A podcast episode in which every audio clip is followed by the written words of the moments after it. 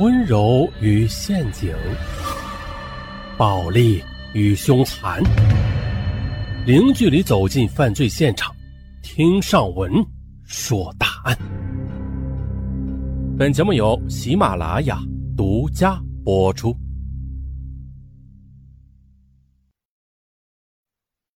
听上文的大案呀，长知识。嘿，这是有许多听友留言给给上文的啊。说是听了上文的答案，然后学到了很多东西。其实呢，准确点来说，是你越了解犯罪，那你就会越成熟。那今天的这个节目呢，就是以保护女性啊，保护女性朋友为出发点，上文呢精心准备的一个节目。咱们呢，废话不多说，开始今天的节目。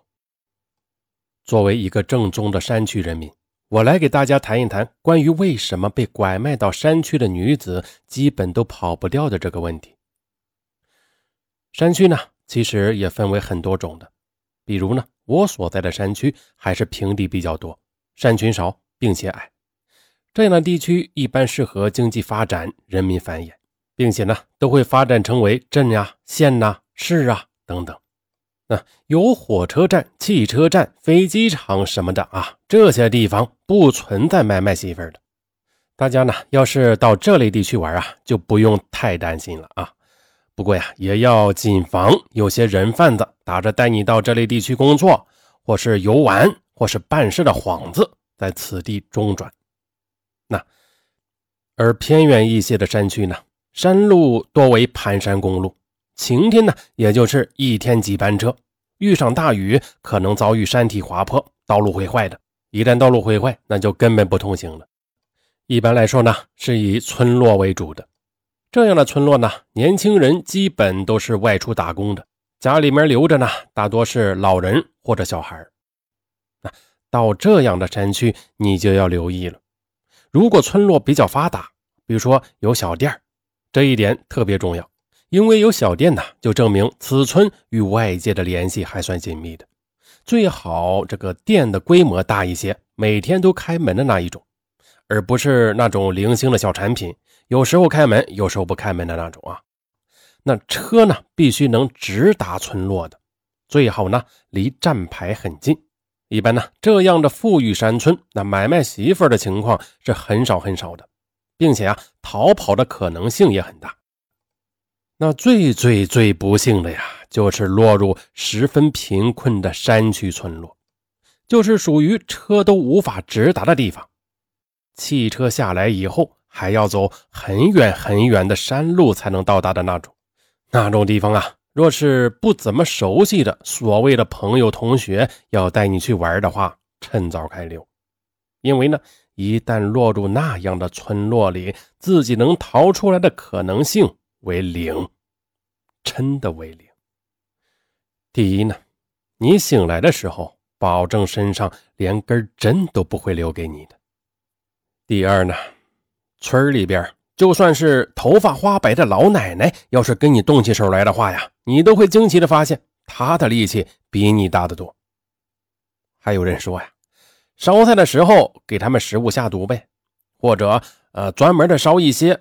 呃，相生相克的食物啊，等等，你可以放一万个心，人家根本就不会让你烧饭的。真的就好像很多人说的那样，新买回来的媳妇儿都是关在暗无天日的小黑屋里面，不到生出一个小孩来，就不会让你有出门的自由。这样的村落呀，我只去过一次，但是就那一次，就让我刻骨铭心。那是几年前的冬天。家里老人呐，不知道为什么非要回老家，而这个老家呢，其实他也有几十年没有回去过了，并且呢，还是他小时候出生的地方。然后我们就开车过去了。老家早已是物是人非，和老人一个年纪的熟人，不是离开老家，就是早已去世。年轻的呢，也不认识老人。我们呢，本来打算看看就走的，就在这个时候啊。突然有个年轻的后辈跟老人说：“当年他的一个老朋友现在搬到邻近的村落去了。”那老人兴致勃勃的就要去，我们也只好陪着。车开到了一个村落，山路就没法开了，停在当地的汽车站。其实呢，也就是一个停靠点而已。一户农家帮着我们照看车，我当时呢就打了退堂鼓，怕老人家走山路摔倒。可是老人家那天特别的精神，非要去。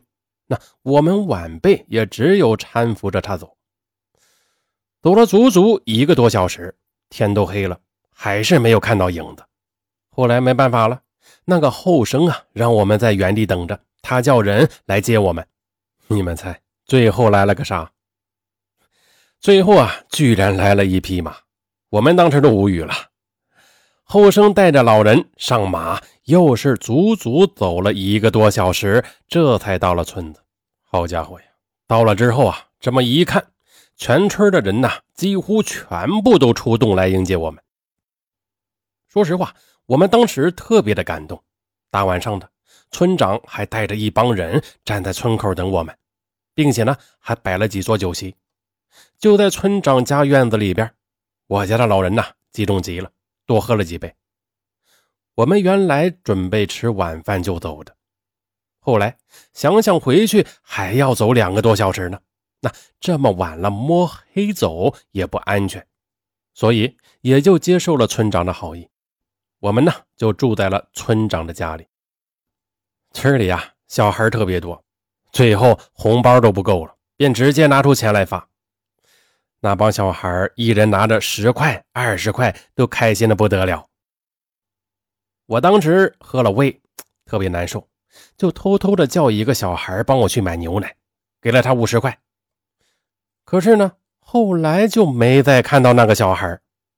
我以为这小孩子调皮，拿了钱不办事哼，也没当回事结果呢，喝高了，这一觉便睡到了第二天快中午。然后我就看到那个小孩了。原来这个村子里啊，根本就没有小卖部，村里呢也没有人卖牛奶。这个小孩当天晚上。走了两个多小时的黑山路，跑到了我们停车的那个小村落。当时人家的小卖部早就关门了，他就借住在那个村的一个亲戚家。等到早上开门，便买了牛奶，再走两个多小时的山路给我送牛奶回来。当时我都恨不得抽自己一巴掌后来我想给这个孩子多包一点红包，可是呢。这孩子死活都不要，他跑得也快，我和他没拉扯一会儿，他就跑得没影子了。我就出门去追，就这么一追，完了，我在村子里边迷路了。因为这个村子都是高高低低的土坯房，那很多家的屋顶都有茅草的痕迹。我就凭着感觉绕到一个院子里边，没有看到小孩，我就准备转身走。这时候我就听到有悉悉嗦嗦的动静。我就好奇心上来了，就凑过去看，声音是从一个破落的窗户边传过来的。我当时真的是一根筋，我还以为是不是那个小孩跟我玩捉迷藏呢。我呢也存在开玩笑的心，准备跑过去吓他一跳。接着我就蹑手蹑脚的跑了过去，哇的大叫一声，是不是把大家吓了一跳？尚文，你真低俗。不过呀。这是尚文小时候经常玩的吓人的把戏，今天呢再跟听友们 玩一遍，太刺激了。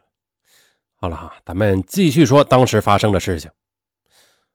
我当时蹑手蹑脚的跑过去，哇的大叫一声，扑到窗户前。我定睛一看，这个窗户啊是灰蒙蒙的，里边呢好像还有细细的铁丝网。